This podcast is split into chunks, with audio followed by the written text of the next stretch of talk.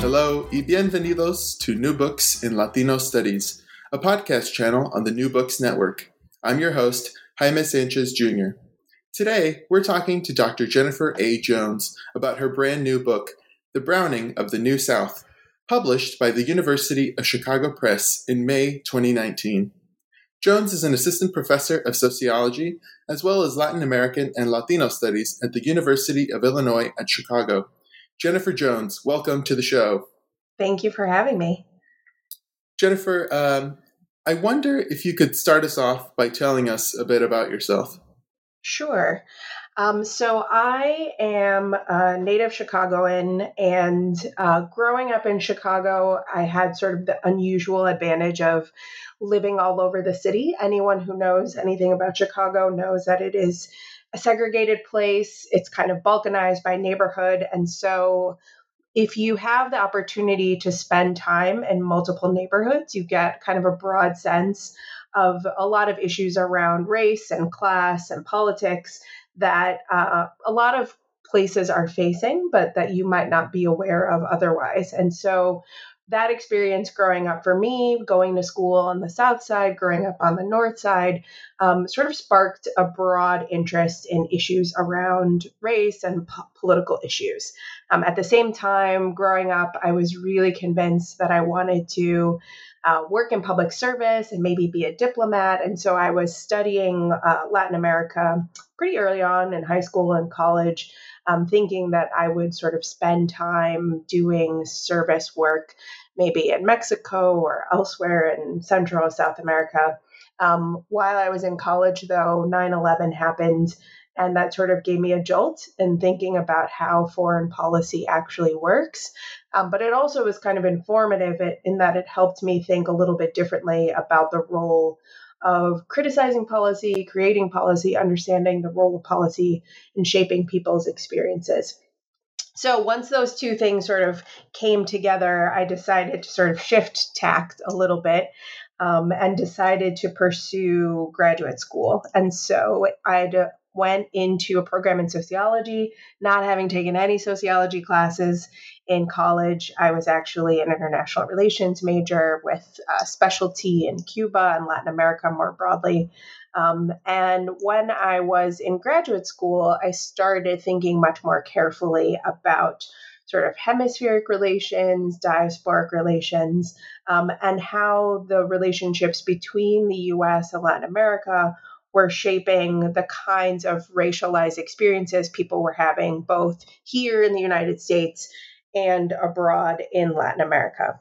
So um, I started out thinking domestically, actually, and doing a project on multiracials. And that was in part because I was interested in thinking about how people come to understand themselves as raced. So it wasn't so much about the Latin America stuff, but a way of, of thinking about Latin Americanization, if that makes sense. So a lot of our conversations about race in Latin America are about um, ideas of color or perhaps a spectrum or racial democracy. And all of these frameworks are similar in the way that we often try to frame multiracials in the United States. So they're a way of thinking about, oh, if we just expand sort of the number of racial categories we have, or we see people as sort of in between, or we pay more attention to color than we do to category, perhaps things like racial discrimination and inequality will shift. Um, and so I was interested not just in how those categories worked, but also how people understood themselves. So I did this project looking at multiracial organizations and how they came to understand their identity and what that meant in terms of thinking about race more broadly. So that was interesting. It was a useful project. It gave me some great ideas and thinking about how race gets formed on the ground, how people engage in discourse to make sense of race, and how it's very much about that sort of experiential, lived moment in which you encounter other people and you make sense of your identities through discrimination primarily, but also other kinds of bonding experiences. What do you have in common? What separates you? That kind of boundary maintenance work that happens on the ground. Um, and so that was super interesting, but I decided I didn't really want to do that for my dissertation. I wanted to think more about these same questions, but from a new lens. And so that's what brought me to the question of immigration. Um, so for my dissertation, I was thinking about how immigration was also doing the similar kind of work. And that started to bring back my expertise in Latin America to the conversation. So I was thinking about the ways in which um, massive uh, waves of migrants, primarily from Latin America, but also from Asia, were changing cities, changing the way we're talking about race, changing the way we thought about those populations in particular. Um, and I knew about uh, a sort of increasing small group of migrants from Mexico, mostly from the coastal regions, who are Afro descendants.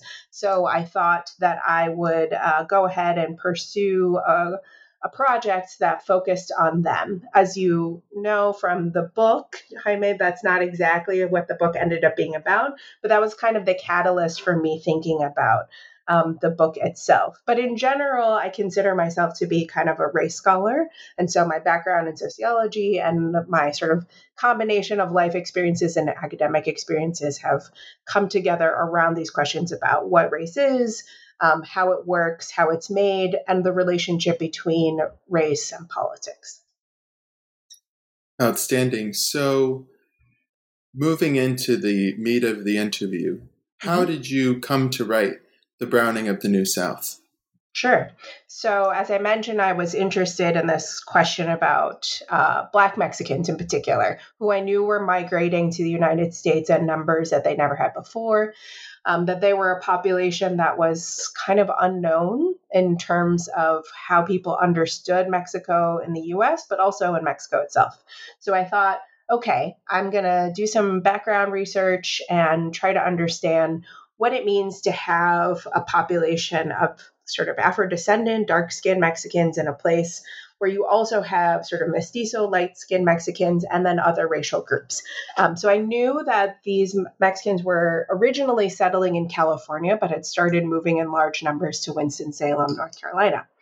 So I thought I would spend a few months in Mexico trying to figure out how they understood their racial identities and what information they brought with them to the US and then do some uh, time in Nor- North Carolina to understand how that was shifting race relations on the ground, knowing that North Carolina um, has large Black populations, and Winston-Salem itself was about 30 to 40% African American.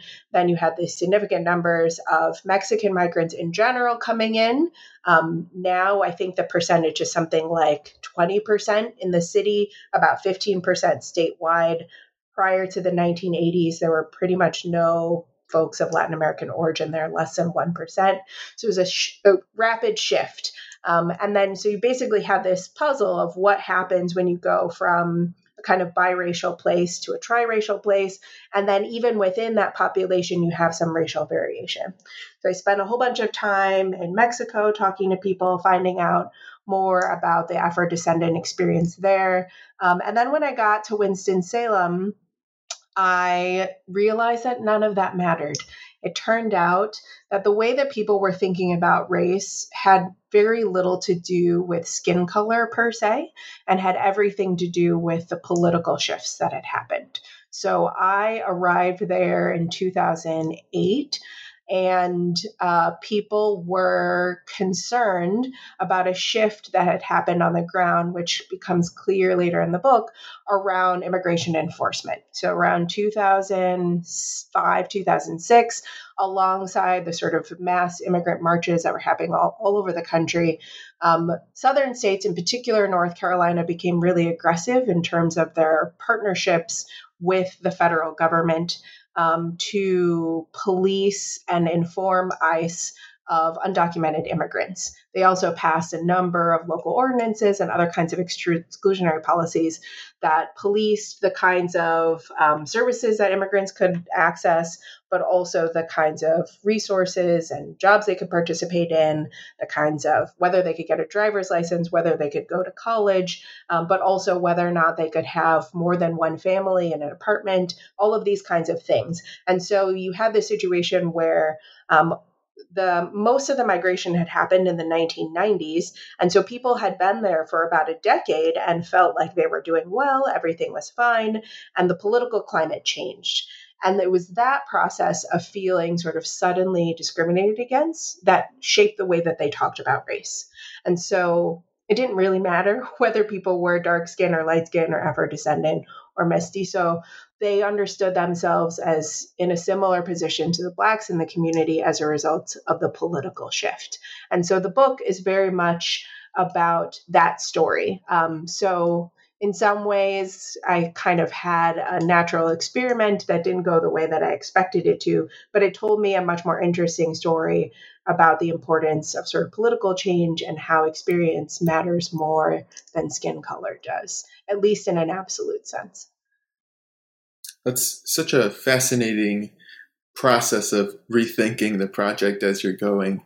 Um, and you talked a little bit about getting to Winston-Salem. Could you tell us about your methods as a sociologist and the nature of the community based fieldwork that was required for the book? Sure. So I consider myself a community based ethnographer. And by that, I mean uh, I do field work that is mostly spending time in organizations and community meetings, uh, living in neighborhoods, um, participating in events, and also conducting interviews, both formally and informally, with local residents. A lot of ethnographers tend to focus on a singular setting. So they might do field work in a workplace or in a school.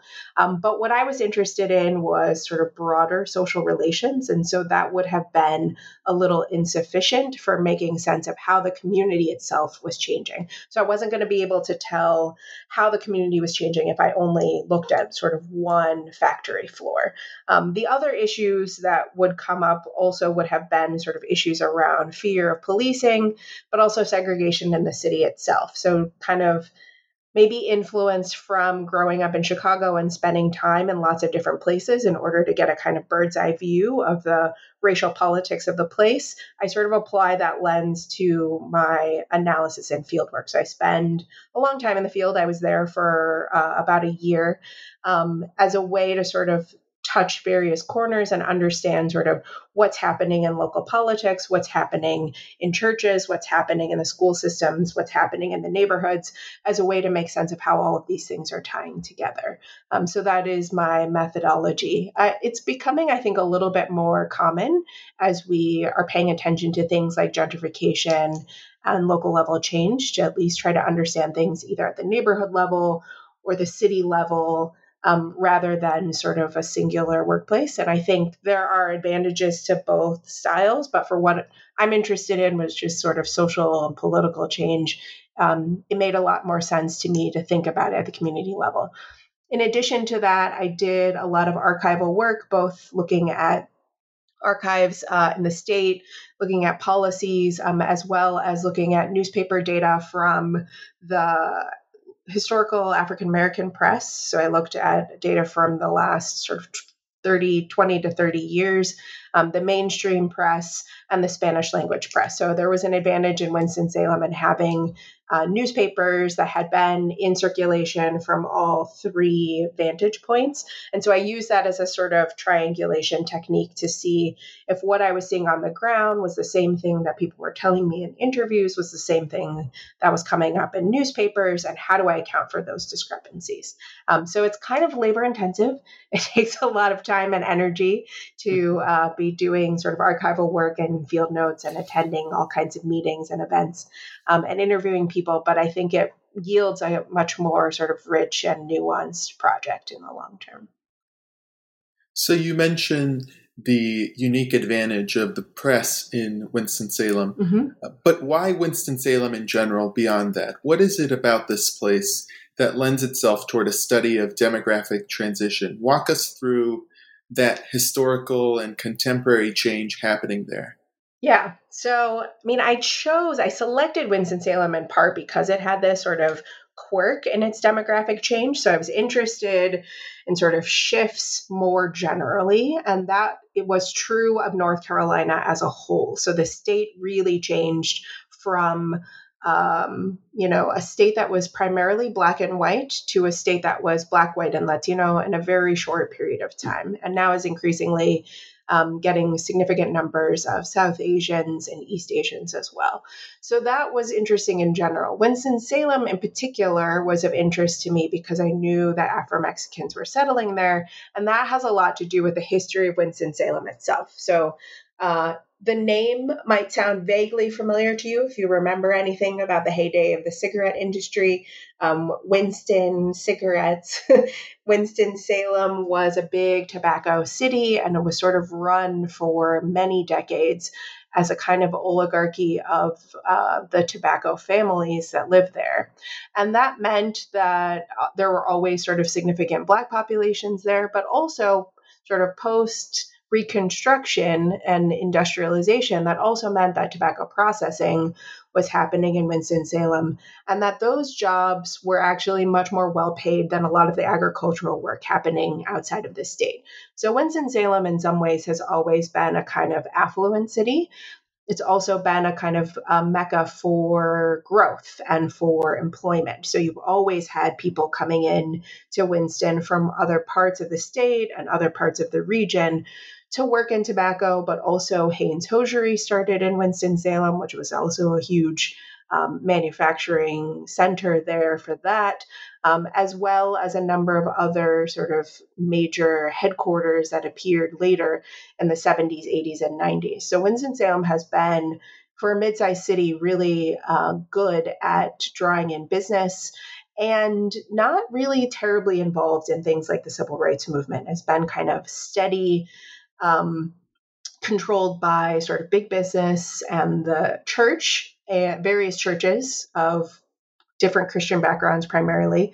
And that meant that stability mattered more than anything else. So rather than sort of um, push back against things like civil rights reforms, um, the big businesses really did things like just paid people more so that they didn't engage in sort of union strikes or boycotts or protests.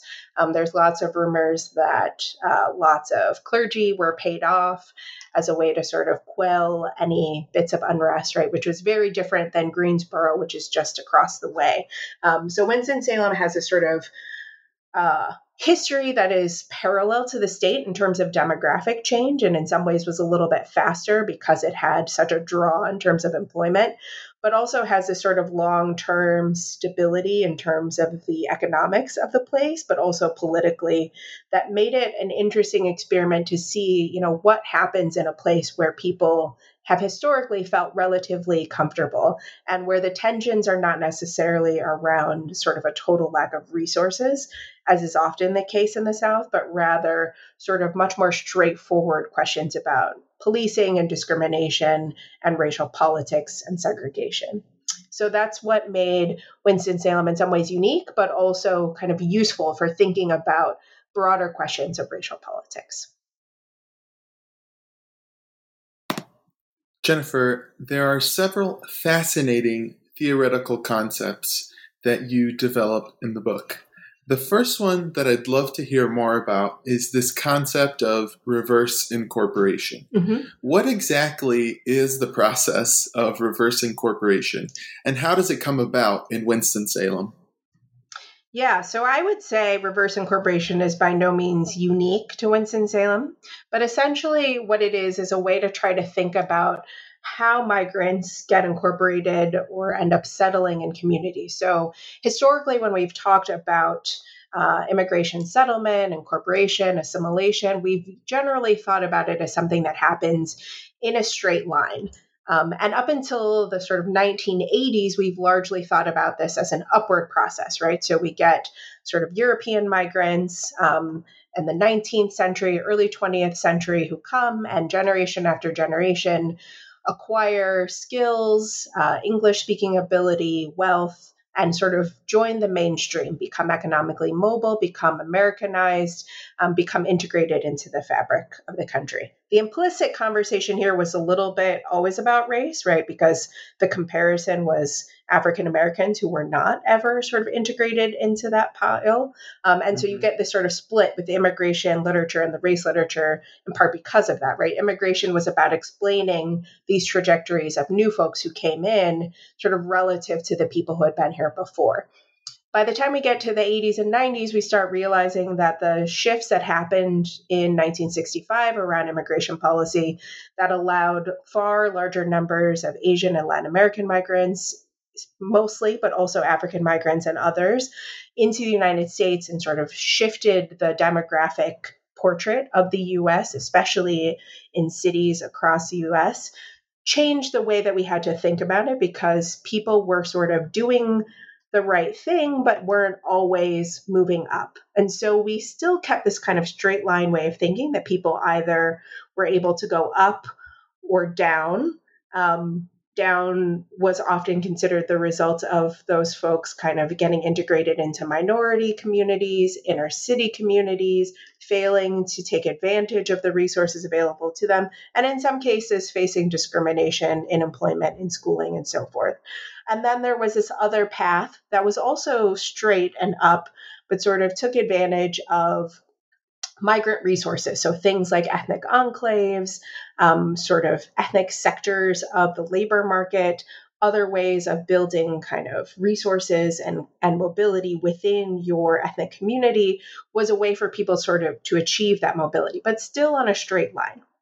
So what I found when I was in Winston was that people were doing the things they were supposed to be doing. They were going to school, they were getting training, they were trying to acquire property, cars, resources, they were developing skills, they were investing in their children's education, um, all of the things that they were supposed to be doing.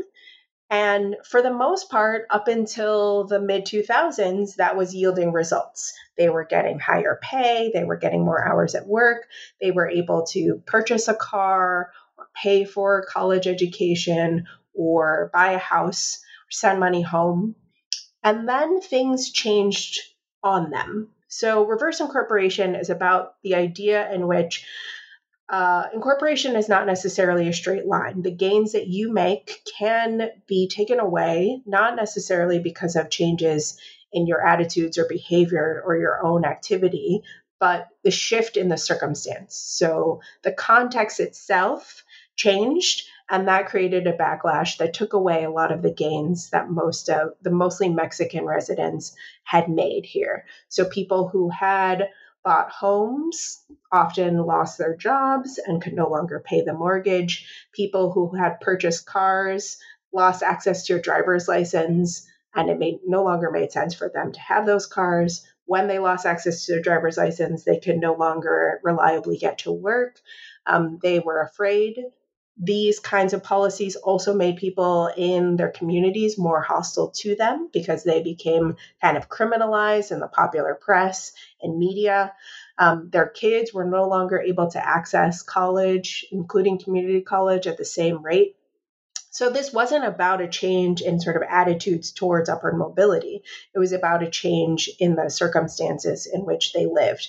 They didn't move, the place changed on them. And so reverse incorporation is uh, a way to try to account for those changes, which we know actually happen more often than we talk about in the literature. Whenever there's a recession or political crisis or any circumstance in which migrants get scapegoated for various kinds of issues, which we know happens all the time in history, um, we don't really have good language for making sense of that in terms of incorporation or mobility trajectories. So, reverse incorporation is a, a way to articulate that process and to point out also that it is not necessarily about migrants' interest in learning English and working hard that shapes their ability to do well in the United States.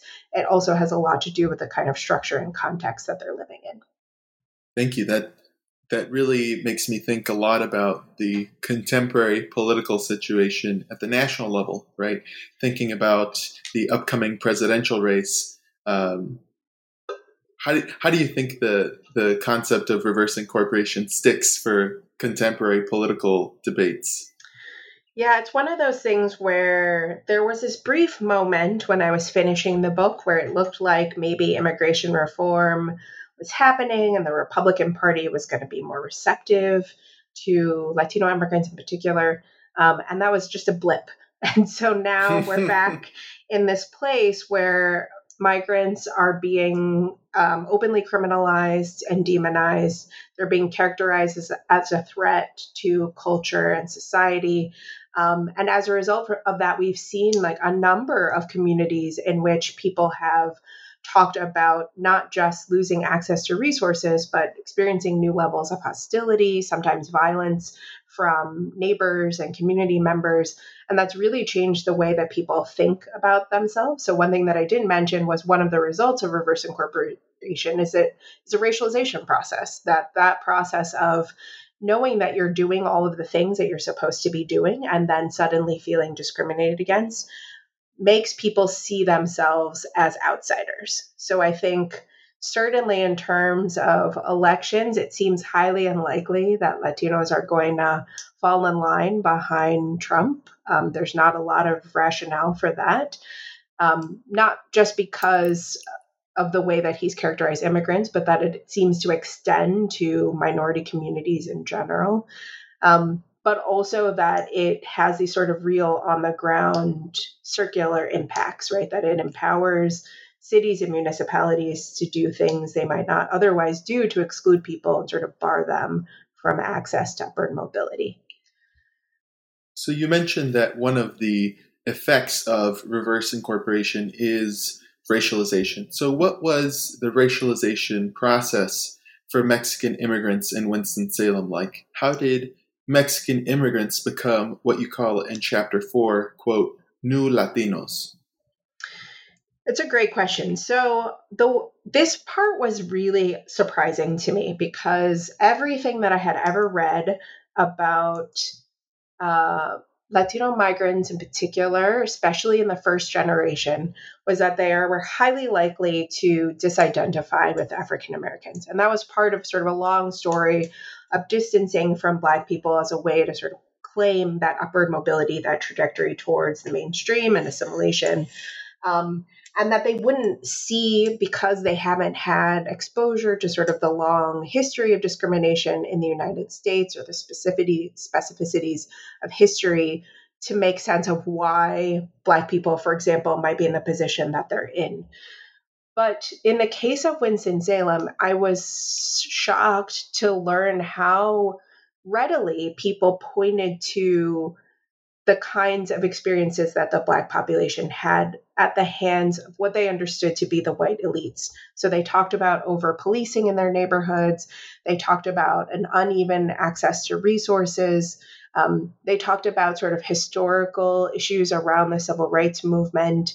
Um, they talked about the need for political mobilization and how African Americans were an example to them of fighting for rights. Um, they talked about how the law itself is not always fair. It's not necessarily written for everyone. Um, and so, in the same way that they understood uh, civil, you know, pre civil rights laws to be exclusionary, they applied that analysis to the way that they were being treated through current immigration policy. And so they really made sense of their own experiences in the United States in that moment through that of their Black neighbors. Now, I should also say that certainly Black leaders in the community played a role in this. They highlighted it, and that was evident in the Spanish language press and the Black press in particular. They made these parallels um, and talked a lot about it being a sort of broad racial frame.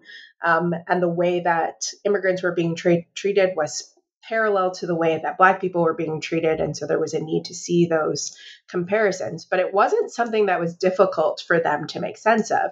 And so for them, being Latino was not just about having origins in Latin America. It was about experience this particular kind of othering and criminalization in the U.S. context, um, despite you know by their own account being good people, obeying the law, trying their very hardest to be sort of good citizens and neighbors and um, church going folk and all of these things, right? So they understood this as race, that this is what race was about. Um, and so that was a real shift, I think, that came as a result of these political changes.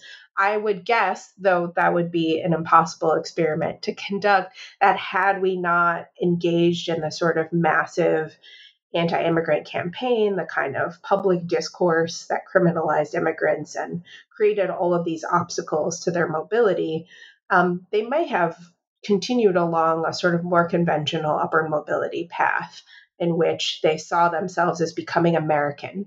But literally, not a single person in my study referred to themselves as American. Um, and they thought that certainly white people didn't see them as such. Along the same lines, another framework that you discuss in the book is the idea of minority linked fate. Mm-hmm. Um, and you know, that brings to mind the classic uh, work by Michael Dawson in political science about um, African American linked fate. Can you tell us more about this term and how it compares with the conventional literature in sociology and Latino studies? Sure. So, you know, I was very much inspired by Michael Dawson here. The way that I think about race um, is that there are a number of different components to the race making process, right? So there's a process of seeing your identifying with a category, right? So there's some label that you are told you belong to such a group and that you identify with it. There's a sort of sense of shared experiences with people in that group that you also identify as part of that group. Um, and then there's also a sense of kind of closeness to them, right? So if you feel like you have things in common. Um, and then there's this idea of linked fate that what happens to them also affects what happens to you. And so, what Michael Dawson demonstrated is what sets African Americans apart from other groups is that they understand themselves as having linked fate, that regardless of the various different experiences they have across the United States, the different amounts of wealth, where they live, the North versus the South. There's this broad understanding of history and society in which they kind of occupy a similar position. And so, what happens to Black people in one place is indicative of what might happen to them and this is true in terms of successes and failures, right? There's an idea that, you know, Obama being elected as, as president was a victory for all Black people. That was something that was widely embraced and understood in a way that is considered to not apply very well to other groups. So we've had a hard time seeing similar levels of linked fate, though we we do see things like closeness and shared identity among Latinos and Asian Americans in particular. And so um, I kind of expand this concept to think about minority linked fate as a sort of broader frame that doesn't suggest that people see themselves necessarily as of the same race, racial group, but rather that they understand categories and status in a particular way. And that is that as minorities, they believe we sort of share a similar status, a certain position in society. And for that reason, things that happen to other folks who are non white minorities are likely matter for what happens to us. And so, what I found in Winston-Salem is that people talked about that. Latino migrants um, and second generation folks talked about the fact that, you know, it mattered what happened to the Black kids in their schools and their neighborhoods and the kinds of fights around things like voting rights and policing were important for them and that Obama's victory right this was 2008 2009 was important for them because he understood what it meant to be a minority in society and that he would be more sympathetic to their plights and vice versa. So it is this way of thinking about kind of the political and social interests. It's the thing that we think matters the most about race, but we don't really always have good tools for understanding how people get there. So, how do people get from a place of saying, I'm Latino, to a place where they vote as a block? I think linked fate helps us make sense of those continuities. And so, minority linked fate is a way of trying to make sense of how people get to that, but as a sort of broader minority block.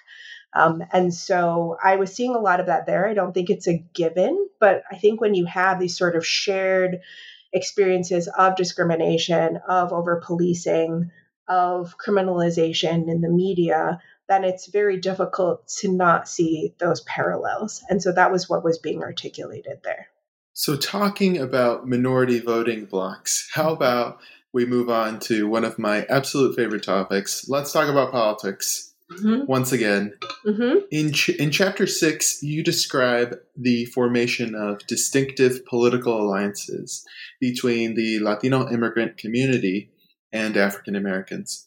Tell us about the political dynamics that you discovered within these interracial coalitions, as well as the white political backlash and retrenchment that in many ways spurred those coalitions. Yeah, so the history of Winston-Salem has been one of sort of uneasy silence around race and lots and lots of segregation. And for the Black community historically, that has meant um, kind of hoarding power where they could get it, which was not often, right? Because they didn't have the same kind of money, nor did they have the numbers.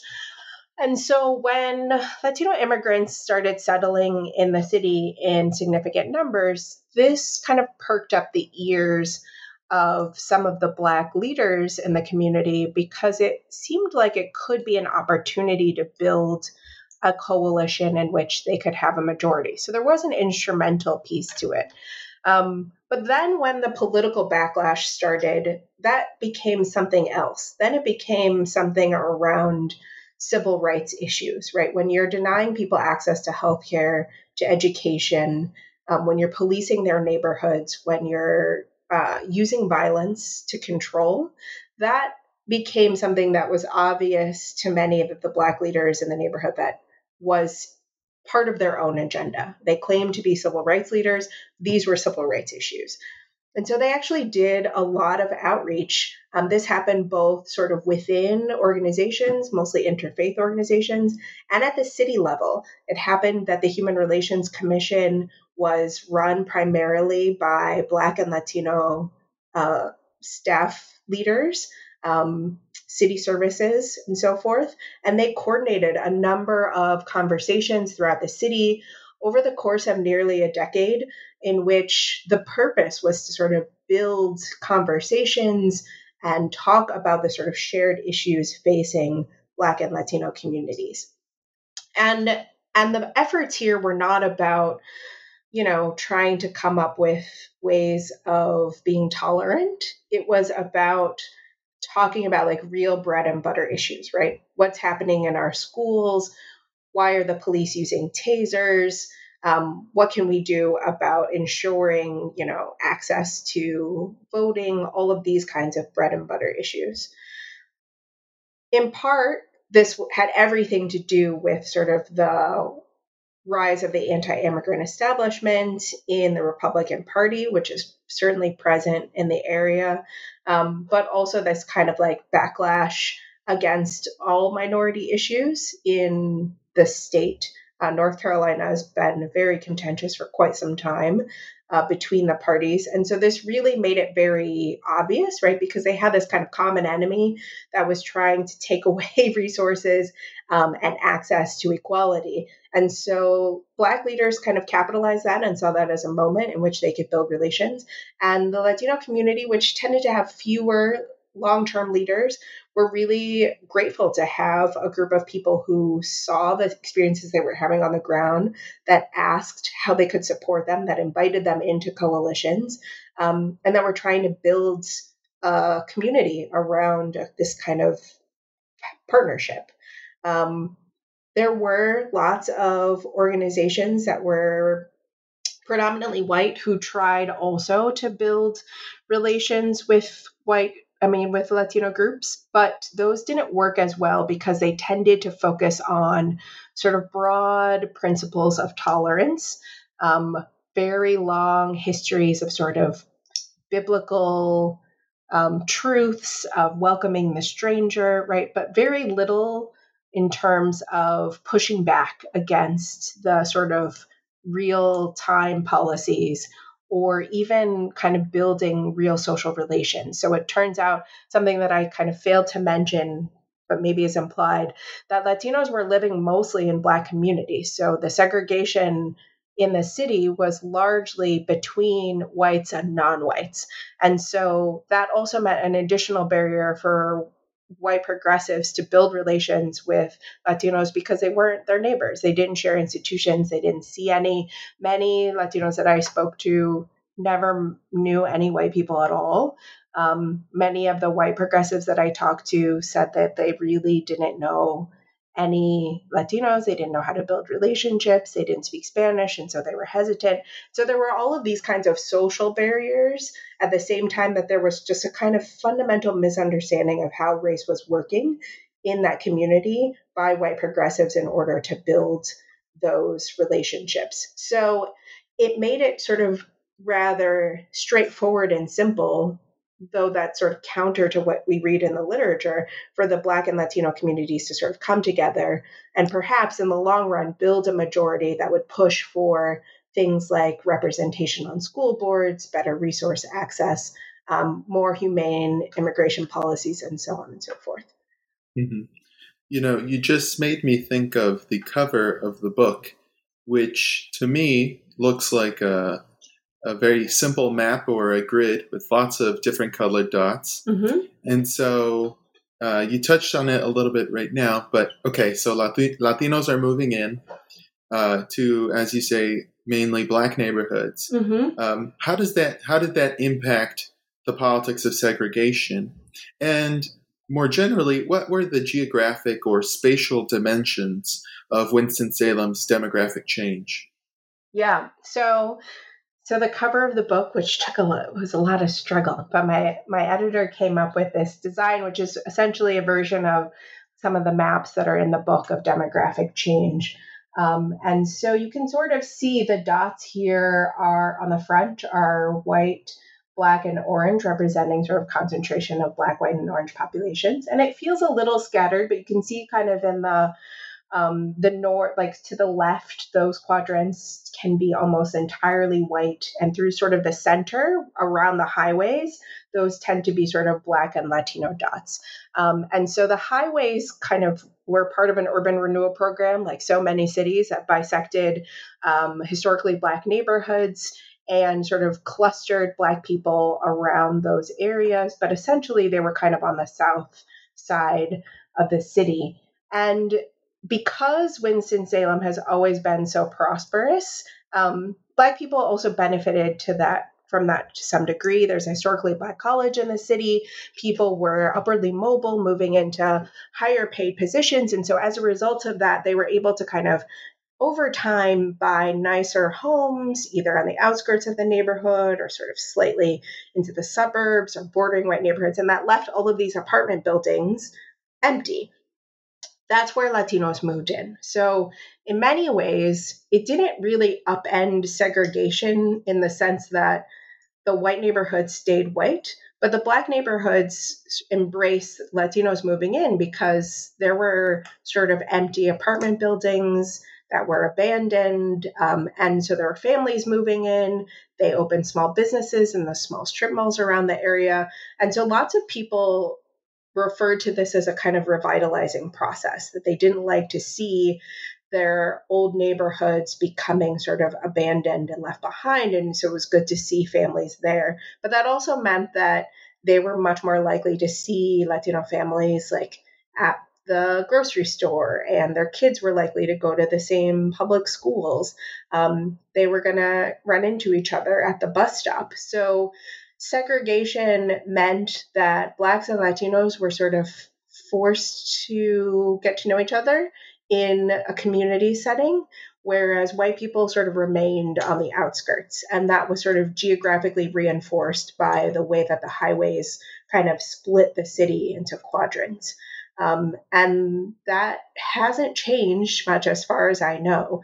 Um, there are a few places where Latino residents were living in kind of trailer parks, but even in those that used to be uh, sort of mostly white, but the people that I spoke to who lived in those areas told me that uh, as Latino families moved in, white families moved out. So it created this sort of micro white flight out of those areas as well. And those sort of pockets became entirely Latino. So segregation sort of persisted, um, but also played a sort of important role in reinforcing these ideas about race and racial politics in the city.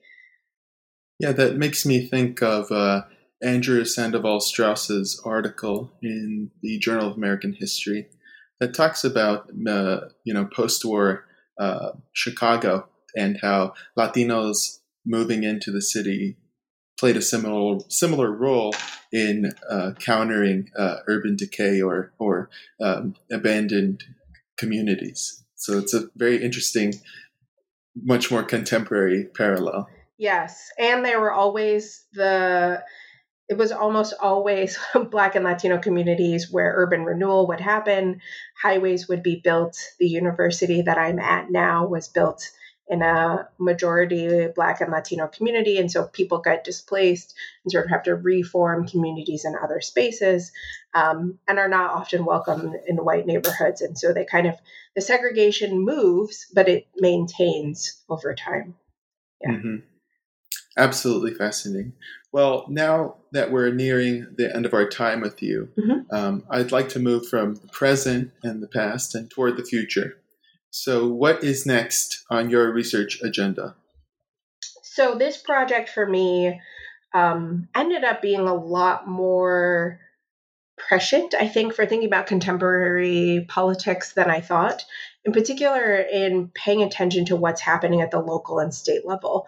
So, today, while there's tons and tons of conversation about what's happening at the border um, and Trump's policies around immigration and uh, Muslim bans and other kinds of things that we should rightly be discussing. What's really happening around immigration enforcement or reception is really happening in cities and states. And so, my current project is trying to understand the variation in that in the South, um, as well as the role that sort of local organizations um, and local politics play in shaping those outcomes. So I'm doing a collaborative project with Hana Brown at Wake Forest, in which we're looking at four southern states Mississippi, Alabama, Georgia, and North Carolina to try to understand how those states over the past decade or so have pursued uh, kind of a wide variation in terms of policies towards immigrants and the roles that local organizations, especially those that are sort of multiracial in scope and are partnered with organizations like the NAACP, what role that has played in shaping the political outcomes there. So, in short, um, Alabama has HB 56, which is considered one of the most draconian state level laws um, that is punitive towards immigrants. It bans them from all kinds of institutions, it empowers um, all kinds of local agencies to act as ICE agents and so on. Lots of the law actually was rendered in, unconstitutional, but it is a very hostile atmosphere. Mississippi hasn't passed any policies like this. Mississippi has been largely receptive towards immigrants. Jackson, though the state later overturned the ability to create sanctuary cities, Jackson was declared a sanctuary city. And so Alabama and Mississippi and everybody's collective imagination are basically the same state, especially when it comes to race issues. So we were really curious how is it that you get uh, Mississippi kind of framework and, and um, issue ways in which they've approached immigration in Alabama when everything about them looks similar. They have Republican legislators. They are largely conservative states. They've had similar rates of migration. The income level is the same. And the answer really seems to be that there is a lot happening at the local level in terms of these kind of multiracial coalitions that I point to at the end of the book um, that there is a group called the Mississippi Immigrant Rights Coalition um, um, organization, and they work, MIRA, they work really closely with um, the Black Caucus, the NAACP, and several unions in the state to try to prevent anti immigrant laws from being passed in the state legislature. They also have a regular column in the Black newspaper. They provide legal services. They do a lot of lobbying work. And so they've been really effective at making Mississippi a much more open state than we would expect. Uh, Georgia and North Carolina are also two interesting contrasting cases. Georgia has also been historically extremely punitive, passed a number of laws, including a major omnibus legislation to um, ban immigrants from all kinds of institutions. They're banned from all of their uh, competitive colleges and universities. Um, and they have done this consistently, though Atlanta has become this sort of bright spot, which I talk about in the book, and which coalitions have formed to try to push back against, against this. North Carolina has sort of been the opposite, although very much up and down in terms of state level policy, but you see these pockets in cities um, now Winston-Salem, but also places like Charlotte. So this project is really about trying to make sense of how race gets operationalized on the ground to change policy or to shape policy, and how policy is actually shaping how people think about race in these states, with the idea of using this sort of variation in immigration regimes to understand these processes. So that's what I'm working on now. It's a big project. I'm going to Georgia next week to do some uh, archival data collection, but it's been really fascinating to sort of um, dig deeper into how these processes unfold and see the connections between sort of what happened in Alabama and how all of the people involved in Alabama's HB 56 law became advisors in the Trump administration. So there are also these like very strong ties between what happens at the local level and what happens um, at the federal level that I think we need to be paying a lot more attention to. It's also important because we no longer live in a country, it's now a federalist system. So it used to be the case that immigration policy was controlled by the federal government, and that was it. There was very little done at the state and local level that had anything to do with immigration law. Now that's just not true. Depending on where you live, you experience a completely different set of rules around immigration. If you live in California, and you are an undocumented youth, you can get in state tuition, you can get a driver's license, you can get a work permit and get a job. You don't, you're in a sanctuary state, so you are relatively protected from deportation. If you are someone with the same criteria and experiences and you live in Alabama or Georgia, you don't have access to college, you don't have access to a driver's license, you are at risk of deportation. In fact, you're any person you encounter, if you go to the hospital, they may be in a position where they can de- can report you to ICE. So it becomes a, a complete patchwork of policies. And so I think in order to understand immigration and race today, we have to look at what's happening at the state and local level. Absolutely. That sounds like such an exciting, important project, and I think I can't wait to see it. Thank you. And I must say, this has been such an informative hour about a riveting project. Once again, we've been talking to Dr. Jennifer A. Jones about her new book, The Browning of the New South, out now from the University of Chicago Press. Jennifer, Thank you so much for being with us here on New Books in Latino Studies and for sharing your work with us. Thank you. It's been a pleasure. Great. Take care. You too.